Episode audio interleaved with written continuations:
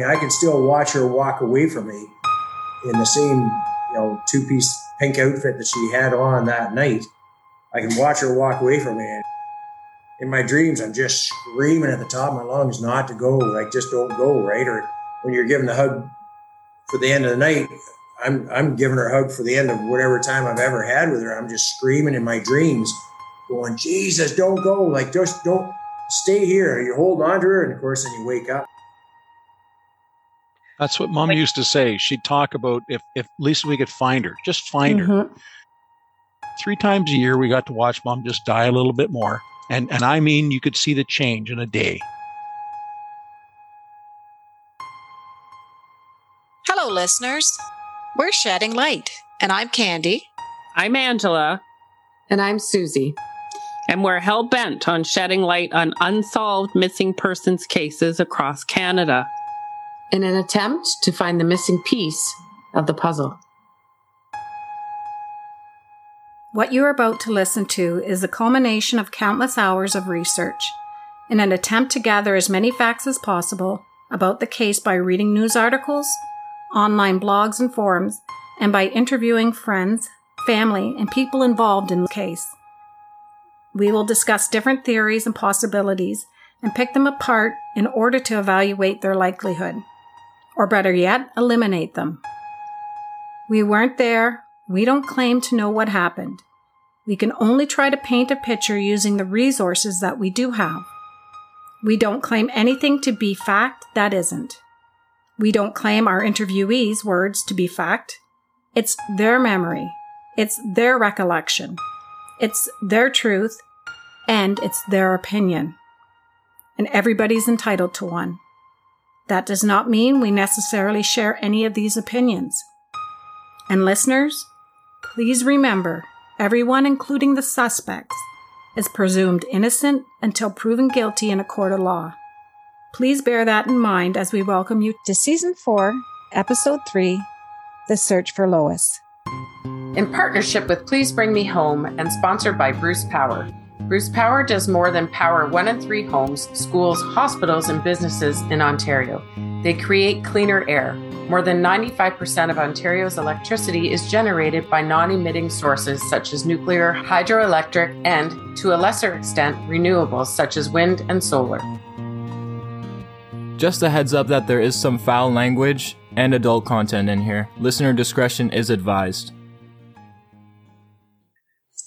Isn't that something there?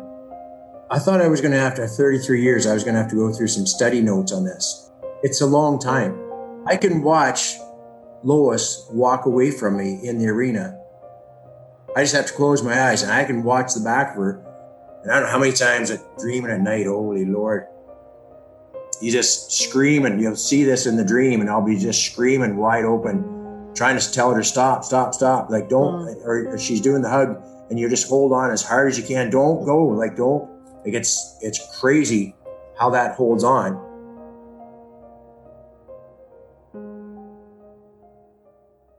In our last episode, we left off with the family of Lois Hanna now realizing that their sister and daughter was missing. If you haven't listened to episodes one and two, we suggest you do in order to familiarize yourself with Lois's story. Lois's brother Jim had been back home in Lucknow that fateful weekend to also celebrate the homecoming, but had already traveled to Windsor on that Monday morning, only to receive that upsetting call from his mom that made him turn right back around.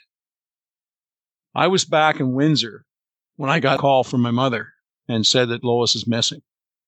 And, mom knew she was missing immediately. And she so, said then, I don't hope you ever we'll, hope we'll ever be able to see her again. But she knew at that time there was something wrong right then. As we know, Lois left the dance in Lucknow around 11:30 p.m. She should have arrived home in Kincardine around midnight Sunday night. Monday morning, when her boss Debbie realized that she had not opened up the clothing store, McGee's, as she was scheduled to do, she called a part-time employee to go over to Lois's to check on her. After confirming that Lois's car was in the driveway and the doors to her home all locked, the employee made her way through a bathroom window to look for her friend. Once she confirmed that Lois was not in the house, she became alarmed as it appeared that Lois in fact made it home, but had simply vanished. Shortly after noon, Lois's brother, Dave Hanna, arrived at Lois's to join his mother, a few of Lois's friends, and a Kincardine police officer. Immediately, they said their skin was just crawling when they got in the place. Like Lois wasn't there. There's some lights on this kitchen mm-hmm. counter, and they walked. They walked out the locked door. So the door was locked. They had to unlock the door to get out the door. It was apparent Lois had made it home and was going about her evening routine until it seemed she was interrupted by something or someone. The garbage was found tied up at the curb and ready to put out the following morning. Her purse was in the house and her keys were in her purse. Lois never went anywhere without her purse, and she most certainly would not have locked her doors and left the keys behind. That made no sense. Nothing was making any sense. It seemed as though she had set her tea down to answer the door as it was left on the counter, the cup still half full. Big question was where was Lois? Did something happen in the house or did she willingly leave? The latter seems unlikely given the circumstances. Was there an argument, an altercation? Did she open the door for a stranger or someone she knew? Did something happen in that house to incapacitate her? An accident or purposeful? So many questions. Well, it sounds like even Lois's friends were at the house and sensed something was very wrong. As Dave said, their skin was crawling. We have reached out to speak to two of these women, but they or their families say it's too traumatic and upsetting to speak of. That's right. Back in August, I spoke with one of the young ladies who ended up at Lois's house that day. She was very busy when I called, but she did share some insight. She told me talking about Lois's disappearance brings back a little bit of memories and not good feelings. She said even talking about it gets her very shaken up. She stopped in at Lois's that day as she saw Christine and Michelle heading to Lois's, so she went around the corner and pulled up. She thought maybe they were popping by for lunch or tea and she might join in. Hey, is the tea kettle on? It was unfortunate that when I called, it was her busy season at work, summer and the height of tourist season. But she agreed to speak again in the fall. When we reached back out, however, she informed us she was not interested in discussing any further details or having any participation in the podcast. And I spoke with Christine's mom as well. Christine was the young lady who gained entry through the bathroom window. Her mom told us that she was pretty certain her daughter would not be interested in discussing anything with us, as it's too painful. Her mom knew Lois and commented how very sad her story is. I left our contact info, but have never heard back. Not that it's a big deal, but we've heard conflicting accounts of how Chrissy actually left the house, whether it was through the window or out of one of the locked doors. We just we just don't know. Also, another detail not totally clear about Lois's pink outfit she wore to the dance the previous night.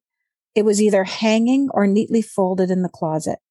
The rest of her clothing from the night seems to have been found in a hamper or on the floor of her bedroom.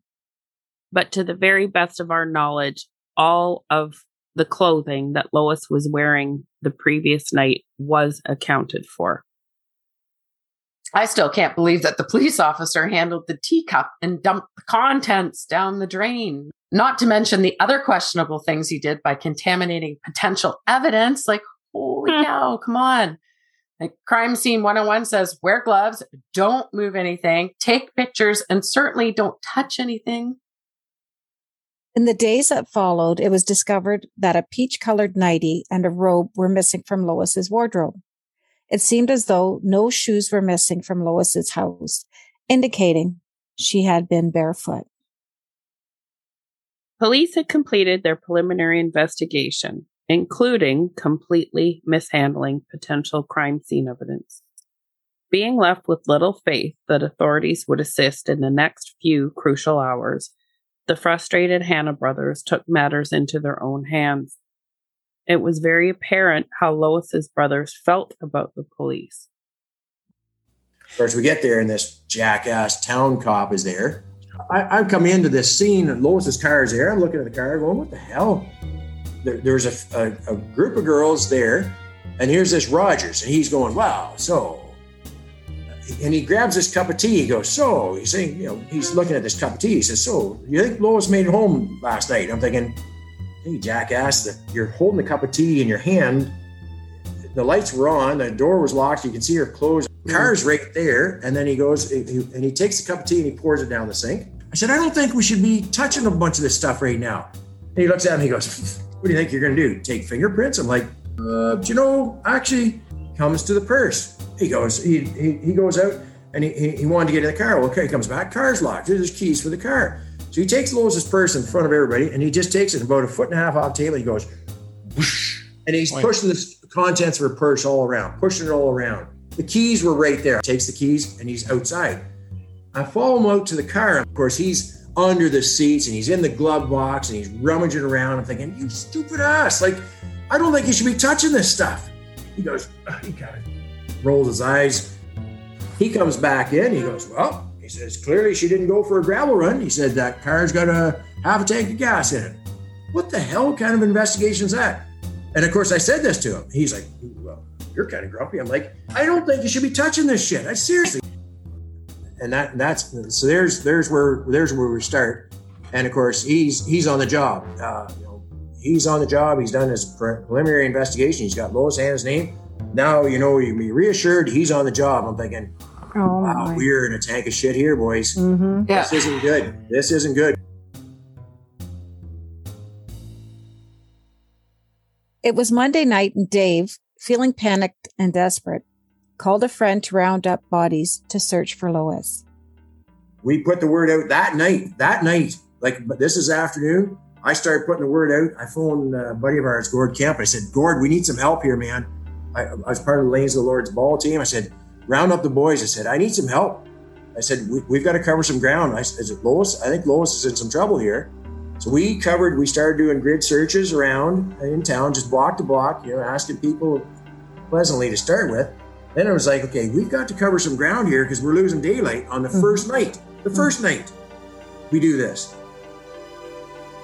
Lots of phone calls being made. We're driving around, driving out. Uh, the Canadian Tire store was closed at the time. I phoned Jim Dixon. I said, Jim, I said, I we're, we're running out of daylight. I need some Jesus big lights right now. Like, so he goes, oh God, Dave. He said the store is closed. I don't know. I said, Jim, uh, seriously, I need some goddamn lights. Just get me some lights. So we went in and I bought.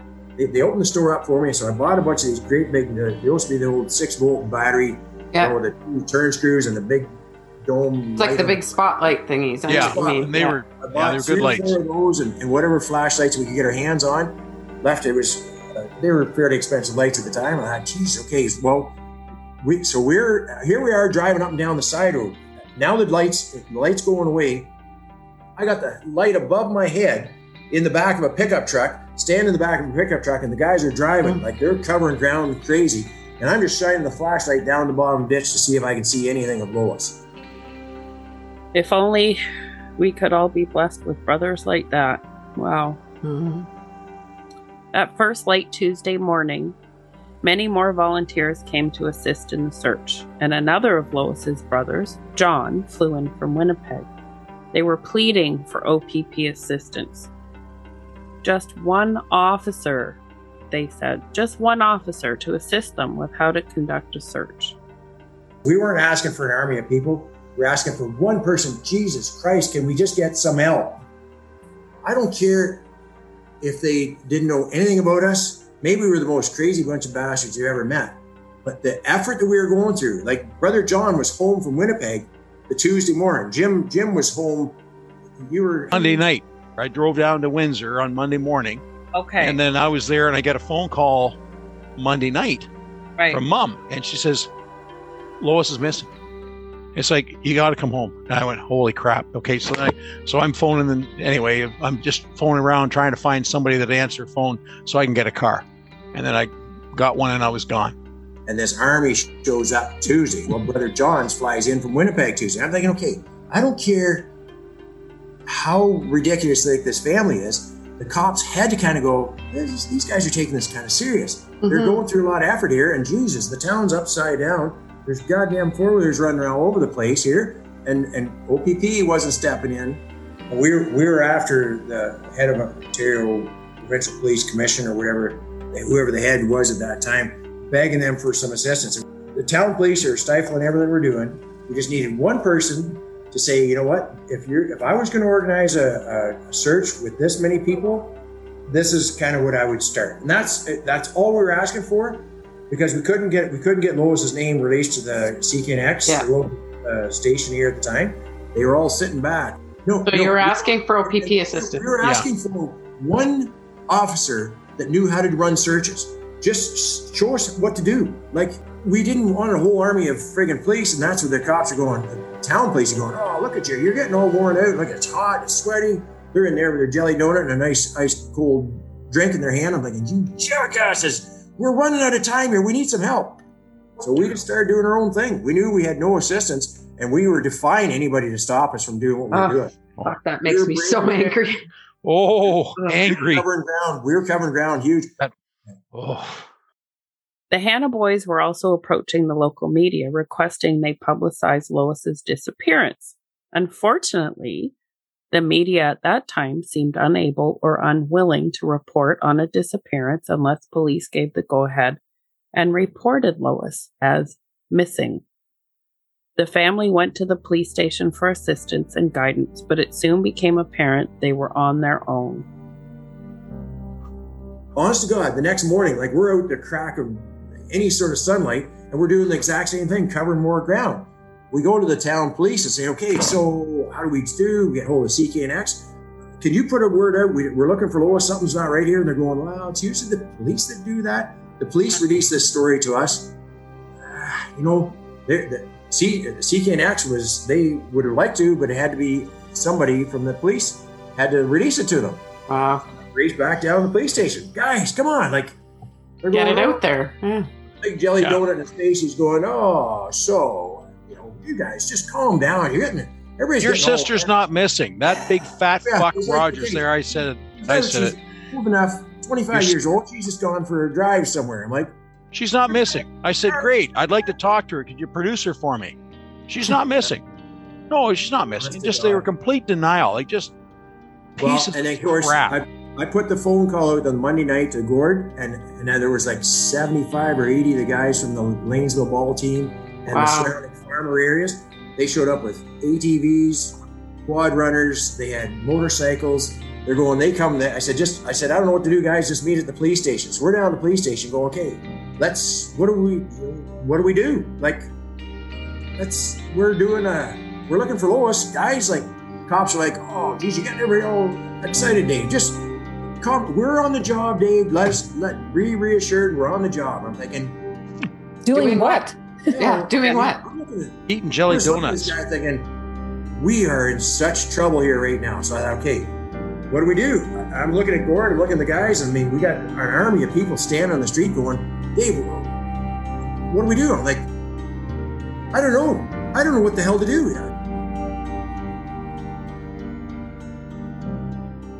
The police seemed to focus their efforts on preventing the Hannas from securing a location for a headquarters to make plans to search for Lois. Their requests to use a local fire hall and then a school for a base of operations were denied. So we all went down. And, well, you know, there's a few people rummaging around Lois's place. We went back to Lois's place. Well, we started the headquarters out of Lois's place. Actually, remember you you, you tried you tried to get the fire department, and and they initially agreed to it, and then they the police stopped that, and uh, and we needed and this was before cell phones, so you needed a landline, and that and that and and we'd already had the the police had already chased away the fire department, so any help we could get from the town was was gone. Reluctantly, the decision was made to use Lois's house as a base, as there was no other choice.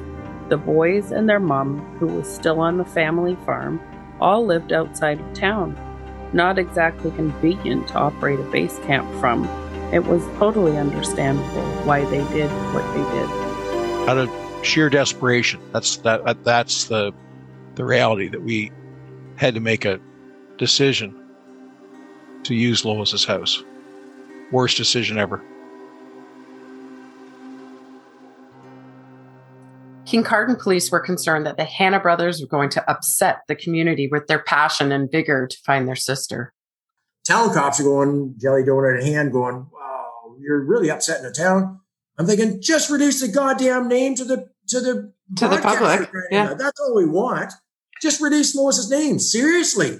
That's that's all we need you guys to do and get the fuck out of the way after that. Mhm. Seriously.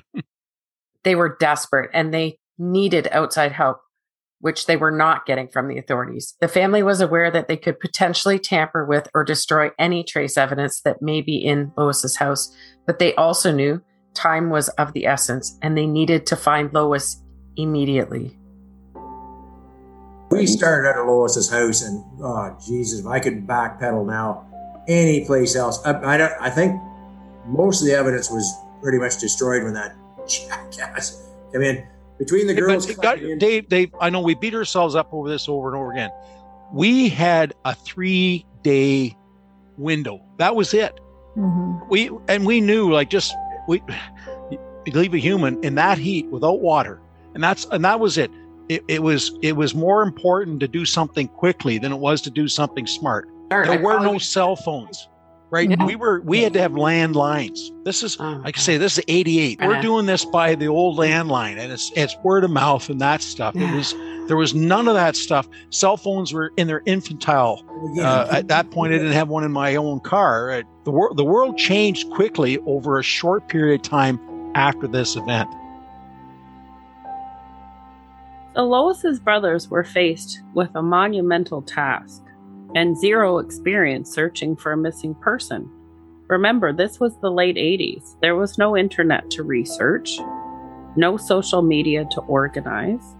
Imagine what they were faced with. Kudos to them to even have the wherewithal during such an emotional time to pull off what they did on their own. And it most definitely warms the heart to know that that community sprang into action to help one of their own, committing countless hours and resources supporting and volunteering in the searches. It's such a shame that they had to jeopardize the actual crime scene because they had no other choice. That must have been such a lonely and desperate feeling. My God. Imagine the feeling that you had to act on your own, the panic that every minute could be her last. They just lost Lois's dad four months earlier, and now she has disappeared. What an absolute nightmare. The Hanna brothers went on to further explain how they organized the daunting task of searching for their sister. There was an enormous amount of support from the locals, including friends and neighbors. Volunteer searchers went house to house, farm to farm, building to building, in the hopes of finding Lois. Putting the word out to the Lanesville Lords, like Gordy and all those guys, they showed up with a goddamn army of people, and we took advantage of them huge.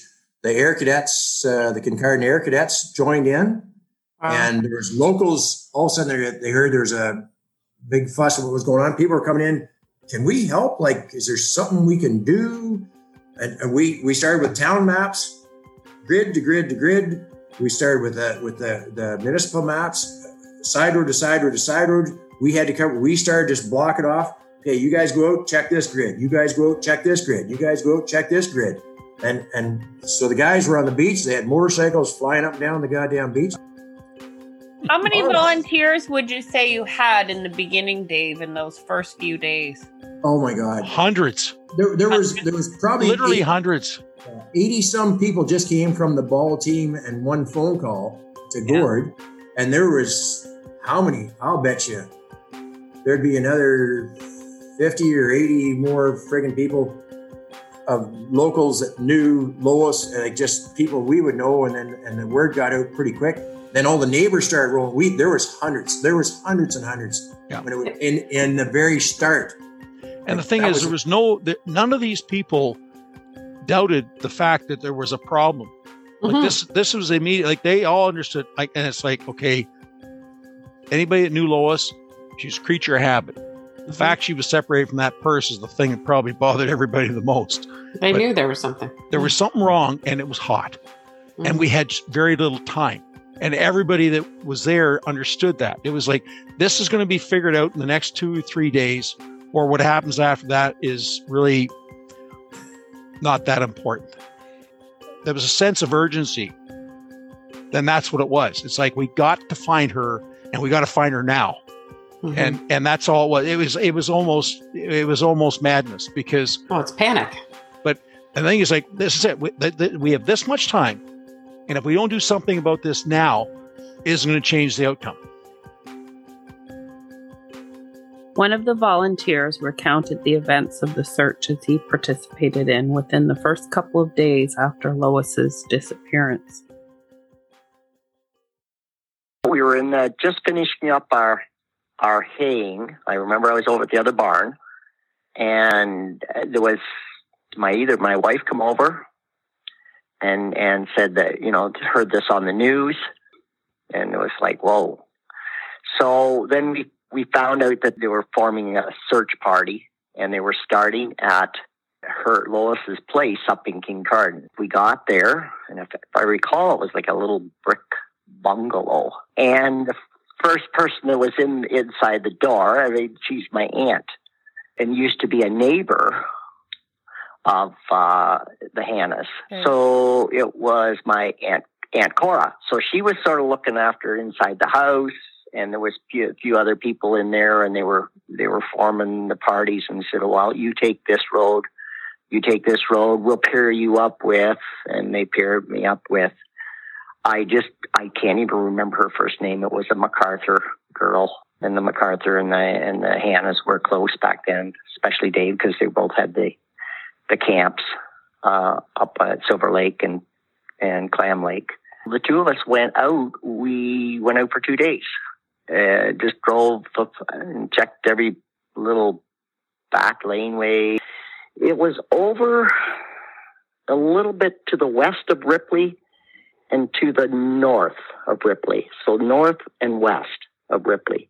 So I would say uh, the 10th, the 10th, the 12th, the 8th, which is County Road 6, just off of County Road 6 to some of the side roads there.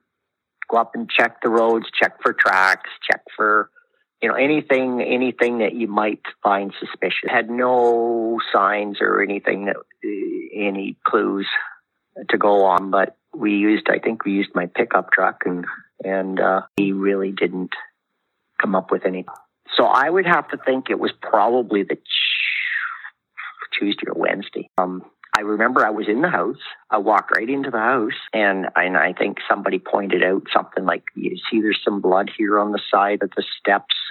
But I, like I said, I I don't remember much more than that. I I know I don't think they they attributed anything that they could see out of out of place in the house, like there was any sign of struggle. I know there wasn't. They had figured she had her pajamas and a house coat on, and there was a cup of tea, a single cup of tea sitting on the table. I think it was a like a side split house where you'd walk up a little bit to to the kitchen and you'd walk down to the basement. And I think it was like that that door, the, the entrance way where there was blood, and I say on the steps, it was actually on the wall, like just just a little tiny a, a speck or two. But then they were all saying about after the fact, why did they let us into into the house uh, a few days after? I mean, we were in the house to get instructions, but you come back out and there's lots of people standing around on the on the on the side lawn. Yeah, it was well, it was was one of those things that should have never should have never happened if it if there was a, a crime scene in there. Uh, I interacted with uh, with the, the Hanna boys, um, Dave and Lloyd and Jim mostly, and Jack a little bit. Uh, pretty much the four boys. And Lois was because she was uh, uh, younger and a few years between even Dave and Lois. Um, really didn't have much, really very little interaction with Lois. Uh, oh, well, I don't know about validity, but though I just recall all of sitting at the table here saying, well, we think we know who did it, but they can't do anything. She said that. The searches sound as if they were very well organized, and I'm amazed by this. The family being under such emotional stress and still able to pull off what they did. And yes, don't worry, we too noticed the mention of the drops of blood. We'll be addressing that and the comment by Lois's mom, Olive, about the police knowing who was responsible for Lois's disappearance. Kincardine Municipal Police were not helping, just harming, according to Jim Hanna. They would not offer assistance, but actually threatened the brothers with charges of operating an illegal investigation for taking matters into their own hands. Local police said they were just upsetting the town with their actions. We were stymied by Kincardine. The police force at that time was threatening to throw me and Dave in jail for running an investigation illegally. Oh, and it wasn't until it wasn't until CTV showed up. It was Wednesday night, and and by that time the the, the provincial police had, had, had seized the the investigation because they were realizing something really bad is going on here, and all we were getting is threats. I was That's- standing in front in, in Lois's front yard, screaming at the chief of police in Kincardine, and thre- and, and and and and just daring him to throw me in jail. He wasn't helping; he was just harming. This was 3rd of July. The temperature was so hot. And all, of course, we're farm boys. We figure she's got three days. If she doesn't have water, the maximum she's got is three days. And so we were out of our minds trying to find her. But we knew we had to find her fast, or if we found her, it wouldn't matter. And that's what we were going through. These police, these sons of bitches from Kincardine Municipal Police Force that, that, that were stymieing us. again, you, you got a, a sleepy little town. I can see why they're sort of slower on the uptake. You never know because there's different personalities all the time. I got that part.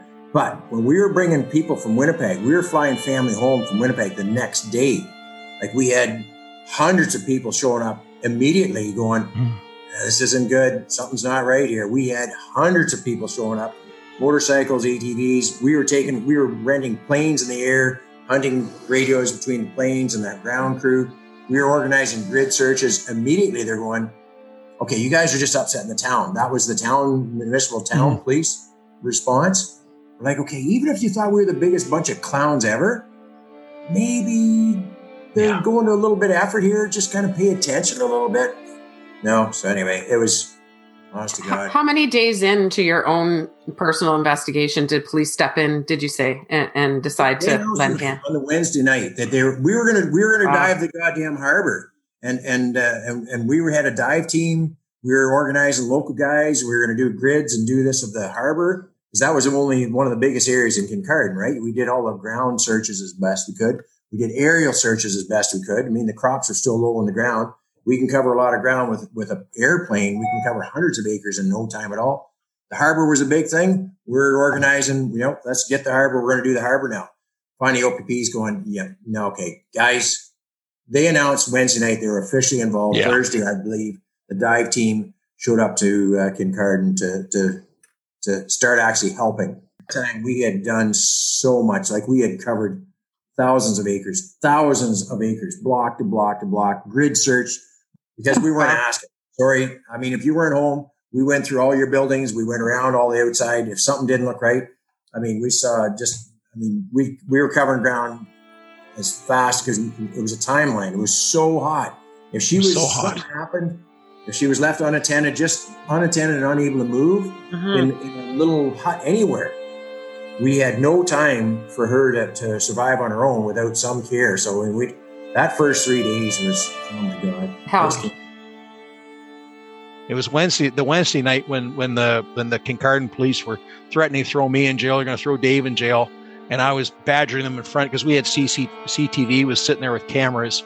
I said, "You go, go ahead, you son of a bitch! You put you put throw me in jail. You've been nothing but standing in our way. You've not offered to help. You have offered to hinder. You've not done done anything except try and stop us from trying to do something. You won't do anything. Go ahead, put me in jail. These guys would love it." Story. Dave Hanna recollected hearing an interesting tip on the Wednesday that would move their search efforts from Kincardine to focus on a field area in Kinloss Township just outside Holyrood. we'd already gone left to the, the town of Kincardine, and and somebody had seen uh, a gal walking across a field just outside of Holyrood with a peach colored or uh, pinkish colored nightgown They were watching her walk across the field. I'm like, okay, that's sort of odd to start with. So we moved from Kincardine and we moved out to this area. Now we're concentrating this area, right? So you guys were the ones that got that tip about the somebody seeing the person in the the peach yeah, robe. Or do you remember when you heard that? I heard it Wednesday. I heard it Wednesday. Okay. Somebody saw a gal like right away. Random as hell. Jesus, we had psychics. We had planes in the oh, air. Psychics. Fucking did, uh, psychics. You can use that exact expression. Yeah. So did Fucking police psychics. actually go and search that that field area where she where this person was spotted? We had helicopters. We had a probably a you know, 125 person line of people, and we did a grid search from block to block and the cops at each end flagged the ends. So when when you're walking down the field and you saw a flag, you walk toward the outside of the line of 125 people, walk down the field, mm. and the cop picked up the flags as he was going along. So he knew the outside guy.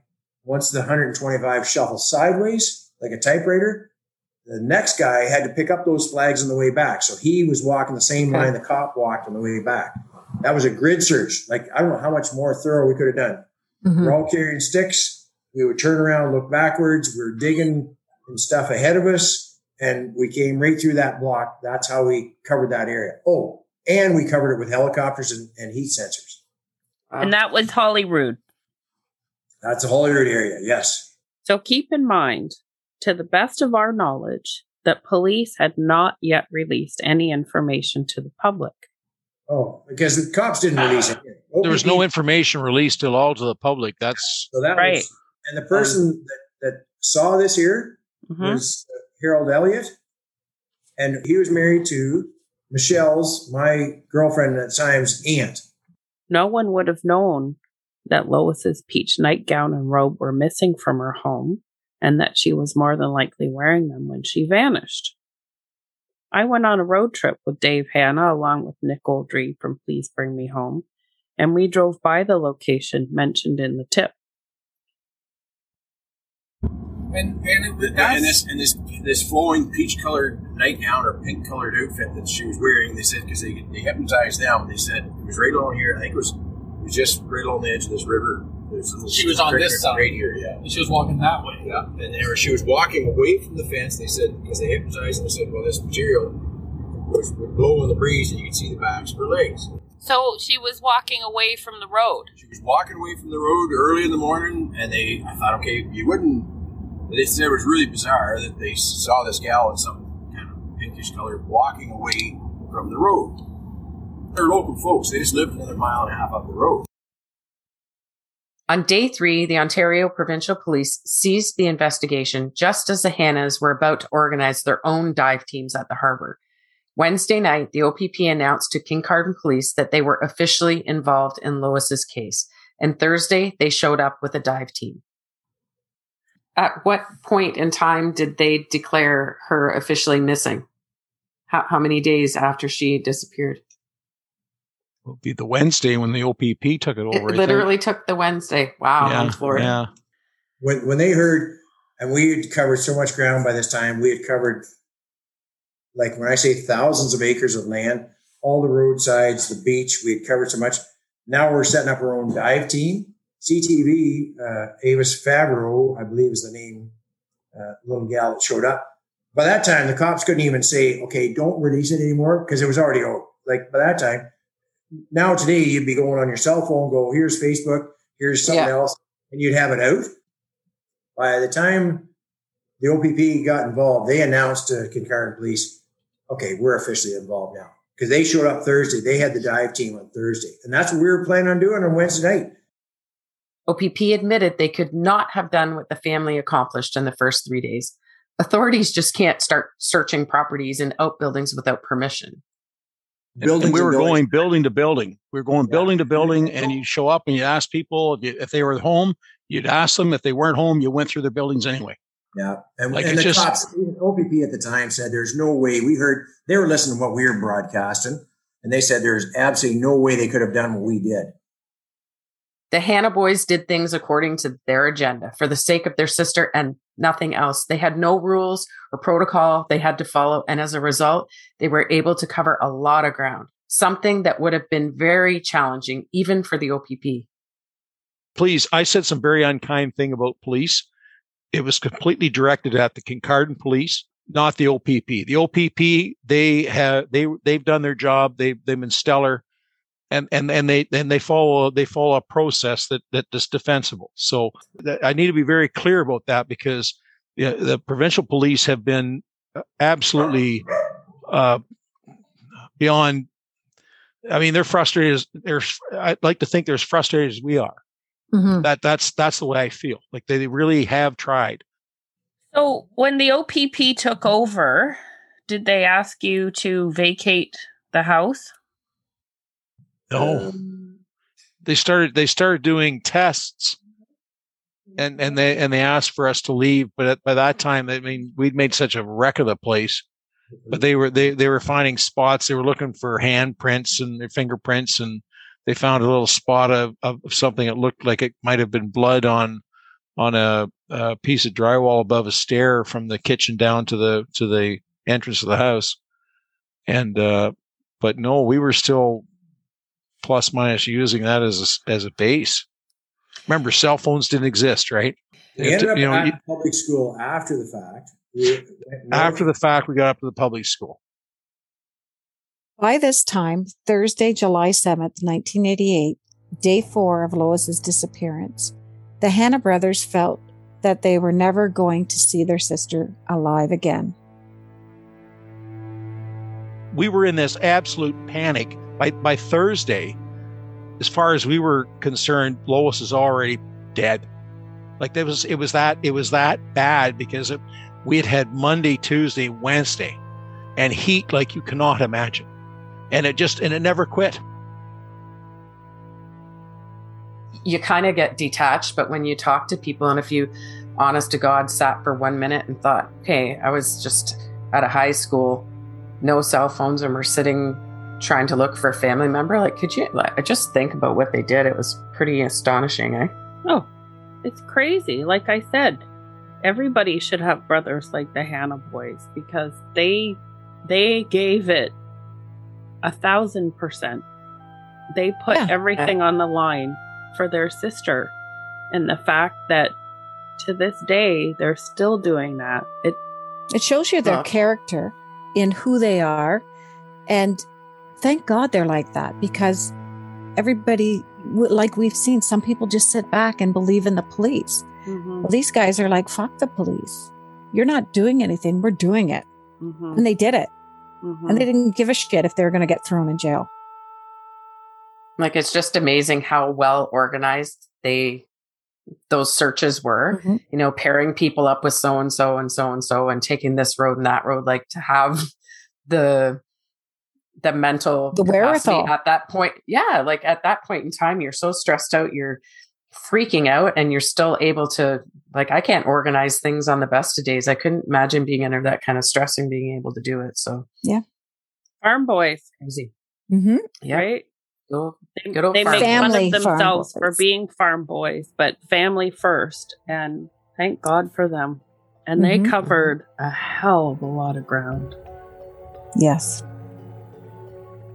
So there was a very interesting tip given in the first couple of days after Lois disappeared regarding a larger vehicle with its lights on running in Lois's driveway.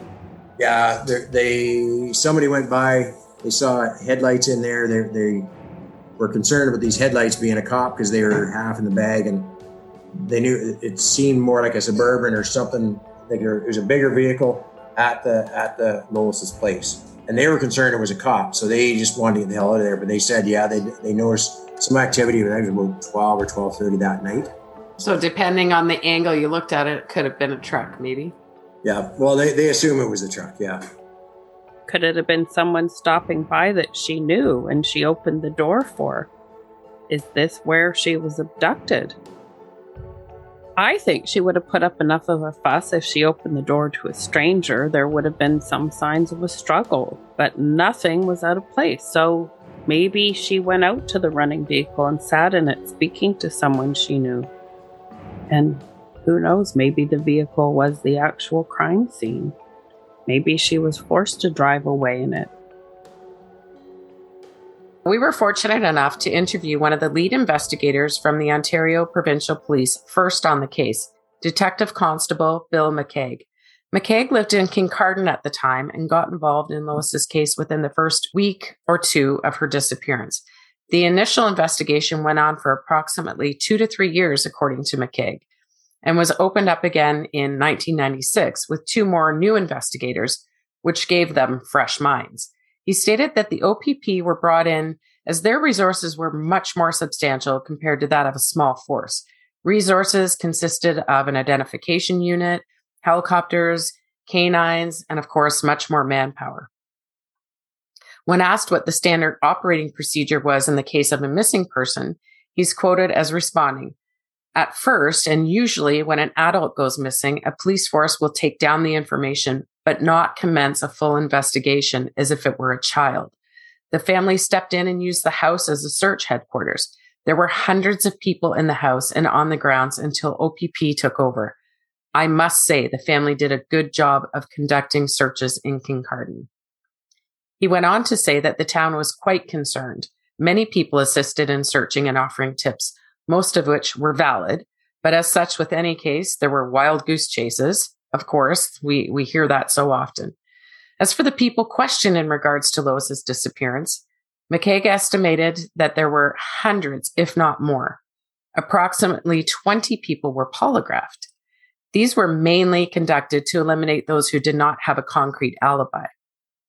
He was involved himself in many searches, saying, quote, numerous times people would report hawks, etc., flying circles in a field. They would be searched. People found bones in an earthen basement. It was dug up. Gravel pits were searched for recent dig marks. Depressions in the ground and bush lots were dug up. It was endless. Although he retired in 2004, he still believes that the case is solvable. We just need someone to say something. I had the pleasure of speaking with retired Detective Constable Bill McKeag on the phone and recall him describing a search on a large farm in the Holyrood area, southeast of Kincardine, approximately 16 miles from Lois's house. This is the same search you heard Dave Hanna describe in detail earlier in this episode. The search took place in the days following the sighting of the woman in the peach colored Nightian robe. It was an aerial search involving a heat seeking camera provided by the Ministry of Natural Resources. The search covered approximately 500 acres. There were 8 to 10 hot spots reported. The OPP checked them all out, and all were dead cattle beasts, mostly in bush or swamp areas. When Constable Detective Bill McKeag retired in 2004, he told reporters he would like to solve the case before he walked out of his office for the last time. How can you disappear off the face of the earth? he asked. Then continued, We have a person of interest in mind, but we need more evidence before making an arrest. So, 15 years after Lois disappeared, police are publicly stating that they have a suspect in mind. There were also more than a few tips that came in practically back to back involving hydro towers and the assumption that the holes would be a perfect place to dispose of a body. Apparently, there was a hydro line being installed in the area that summer. A gentleman who had been working on the project was interviewed by Please Bring Me Home. He confirmed that two large holes were in fact open over the course of that July long weekend. He said he knew it was that specific weekend as he had been interviewed by police around that time. He stated it was common practice to leave the holes open on a Friday and come back and fill them on the Monday. The man confirmed that he saw no disturbances in the deep holes, as he recalled seeing the imprint of the drill bit in the dirt at the bottom of the holes on Monday. Of course, things like this just didn't happen in a small community, and people were very nervous and cautious after hearing that one of their local women had gone missing. Six months after her disappearance, police released sketches of two men seen at 9:30 a.m. July the 4th near McGee's. So you'll recall July 4th was the Monday that Lois was reported missing. McGee's was the clothing store that she worked at. A mother and daughter had spotted the men, and the sketches were based on information they gave while under hypnosis. Police appealed to the public for any information regarding the identities of the two men. They were not considered suspects at all, but police did want to speak with them. Many tips came in, but unfortunately, that went nowhere. The men were never identified and we will have copies of these sketches up on our Facebook page. The torture of not knowing where Lois is is a constant for the family. But then every time human remains are found, they feel panic and are tortured in a different way. They may finally have to face what actually happened to Lois, and that could be unbearable. But the not knowing is worse, they say. An article published in the Owen Sound Sun Times, written by Lise Thorbjornson, reads A registered nurse from London found four teeth joined by bone matter while swimming at Station Beach, which is located in Kincardine. But she threw the teeth back and did not report her discovery to the police for four days. Rumors started circulating that the teeth might belong to Hanna. As suspicion mounted, Hanna's family was notified and police divers launched a search. Even a sand extraction pump was brought in to sift through sand, but the search was unsuccessful. Then in May 1990, it looked like the mystery was finally solved when the badly decomposed body of a woman was found in the St. Clair River near Sarnia. The body was clad in a nightgown and slippers, articles similar to those Hanna was believed to be wearing the night she disappeared. Two recreational scuba divers found the body wrapped in a plastic bag and bound at the waist and knees. It had been weighted with a cement block. Once again, the media blitz kicked in, and once again, it wasn't Hanna. Forensic tests determined the body belonged to a middle aged woman. No sooner had the roller coaster mm. lurched forward than it screeched to another grinding halt. Around the same time as the Sarnia incident, a woman's body was found northeast of Guelph. It turned out to be the body of 31 year old Vivian Bremner. I can't even imagine what it must have been like. Like each time these discoveries were made, the media hype was incredible. It was such a roller coaster ride for Lois's family and everybody that was following her case closely. It just must be so frightening to to hear about human remains and uh, you know where your mind's going to go automatically. Well, Susie, you and I remember Lois's disappearance very vividly. I mean, yeah, we do. Susie and I, for those of you that don't know, are sisters, and we grew up half an hour from Kincardine, where Lois was living. And she was only three years older than myself, five years older than Susie. I can remember hearing about it all over the news. And it was crazy. It was scary. It was so scary. Did it change your perspective? At the time of watching oh, where gosh. you were going? Oh yeah, you totally paid so much attention to who you were with, where you were, who knew where you were, where you were going. Yeah, I think we were at the age that, you know, you were more cognizant of your surroundings, especially something like that that happened so close to home. And it was so mysterious. Like it was just crazy. Well, and back then, you know, because we didn't have social media back then, if and especially in the summertime, it, we grew up in a tourist town. So you'd go out with all your friends, and there would always be people out in the bars that you didn't know, strangers, and you know, you'd look at everybody like creepy guy, know? creepy guy. Yeah. It's scary. Yeah. I remember thinking how how pretty she was and that she had her whole life ahead of her. Yep. You know? But then when you're that age also, you think this won't happen to you. Because I remember going out and, you know, never putting my head in that space. that something could happen. You thought you were invincible. Yeah, I wa- Yeah. I did. Well, and I think, you know, everybody will hear in our next season Lois Hanna and Lisa Mays disappeared within weeks of one another. And Lois was half an hour south of us, and Lisa was half an hour northeast of us. So it was really scary thinking that there Mhm. was a serial killer on the loose in our midst, targeting women our age Mhm. and it was real. It was real. So yeah, you can think that you're invincible, but when it hits so close to home, Absolutely. and it's you know we've listened to Lois's brothers talk about her. Well, I think we've grown to know Lois through just meeting and speaking with her brothers and her former boss, Debbie. Candy and I had a wonderful conversation with her, and you could hear it in her voice how much, you know, it still affects her to this day. And you guys can relate because she was an up and coming, like she was in the fashion, she was business, she w- had her head on her shoulders, and you two had your own business, and you guys were just go getters, almost like Lois.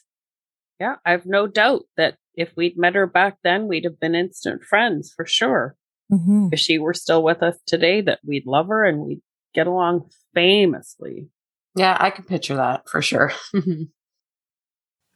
Got along. I don't know if there's anybody who didn't get along with her. Uh, That's just going to say that very thing. I don't think there's anybody I can think of that didn't like Lois. Yeah.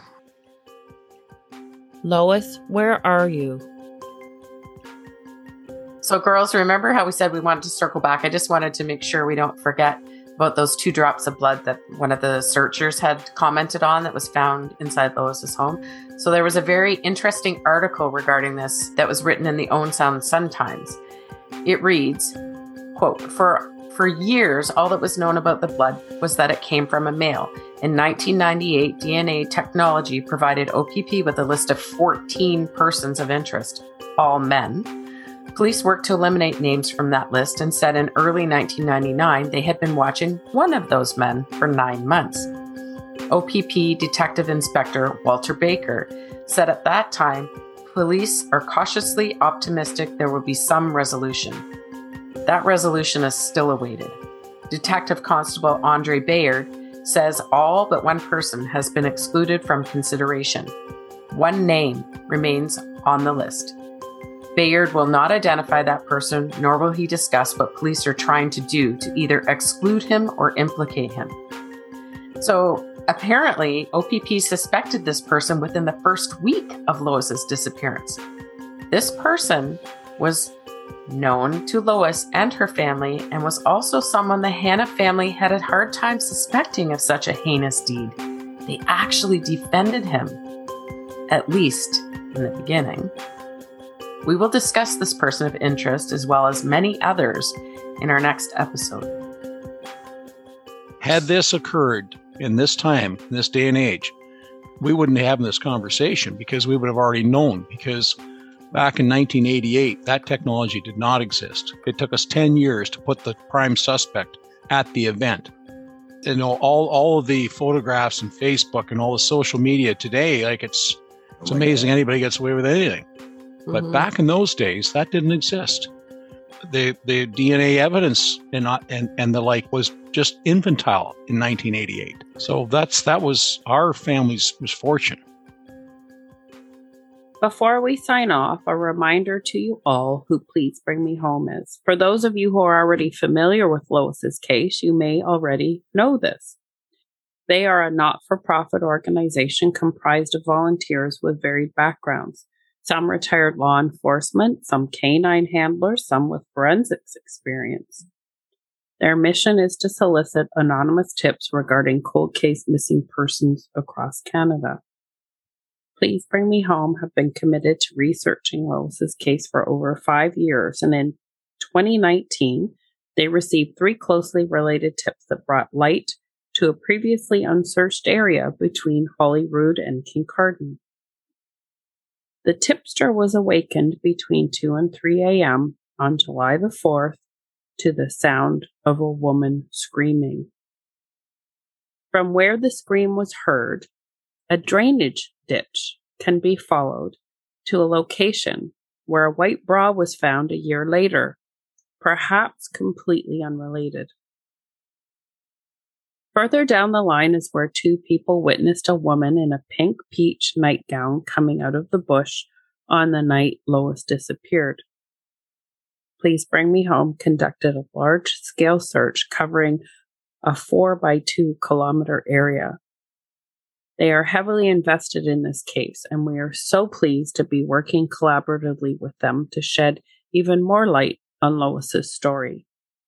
We speak with Matt and Nick on a regular basis, fact checking, sharing tips and theories, and we'll be sharing interviews with them in our next episode as well. So reach out to us or please bring me home, and you can do so absolutely anonymously if that's your preference. We can be reached at 437 374 3030. You can call or text that number. Our email is sheddinglightpodcast at gmail.com. Please Bring Me Home can be reached at their website, pleasebringmehome.com, or you can reach them at their anonymous tip hotline, 1 226 702 2728. We really hope and pray that we hear from you. Somebody knows something. If you have any information about the disappearance of Lois Hanna, no matter how trivial and insignificant it may seem, please reach out. The Ontario Provincial Police Criminal Investigations Branch can be reached at 705 329 6111 or toll free at 1 888 310 1122. Alternately, you can call Crime Stoppers 1 800 222 TIPS. 1 800 222 8477. The Kincardine branch of the Ontario Provincial Police can be reached at 519 396 3341. Who could have taken Lois? Love interest, a complete stranger, an authority figure, even? Many people claim that Paul Bernardo was in the area that weekend. He had family with a cottage nearby and was known to frequent the area. It, it is interesting. The uh, it is interesting the rumor that um, you know the allegation that a purse stolen from the Lucknow dance was later found at Paul Bernardo's uh, residence. Join us for episode four as we discuss the suspects in Lois's disappearance. And as always, this podcast is dedicated to the memory of Nolan Panchishin. We love you, Nolan. Love you, Nolan. Love you. If you like what we do and support our endeavors, please consider leaving us a five star review on Apple iTunes or on Spotify. Because the more listeners we have, the more apt we are to find answers for these families. If you don't like listening to us, just don't do it. No need to be nasty about it. We do what we do out of respect for the families of the missing to get people talking again, to shed light on the case in the hopes the answers are ready to surface all these years later. And we can't do that without you, your help and support. You are an integral part of what we do, and we are oh so grateful for you, our dedicated listeners. Please go out there and spread the word. Help us shed light.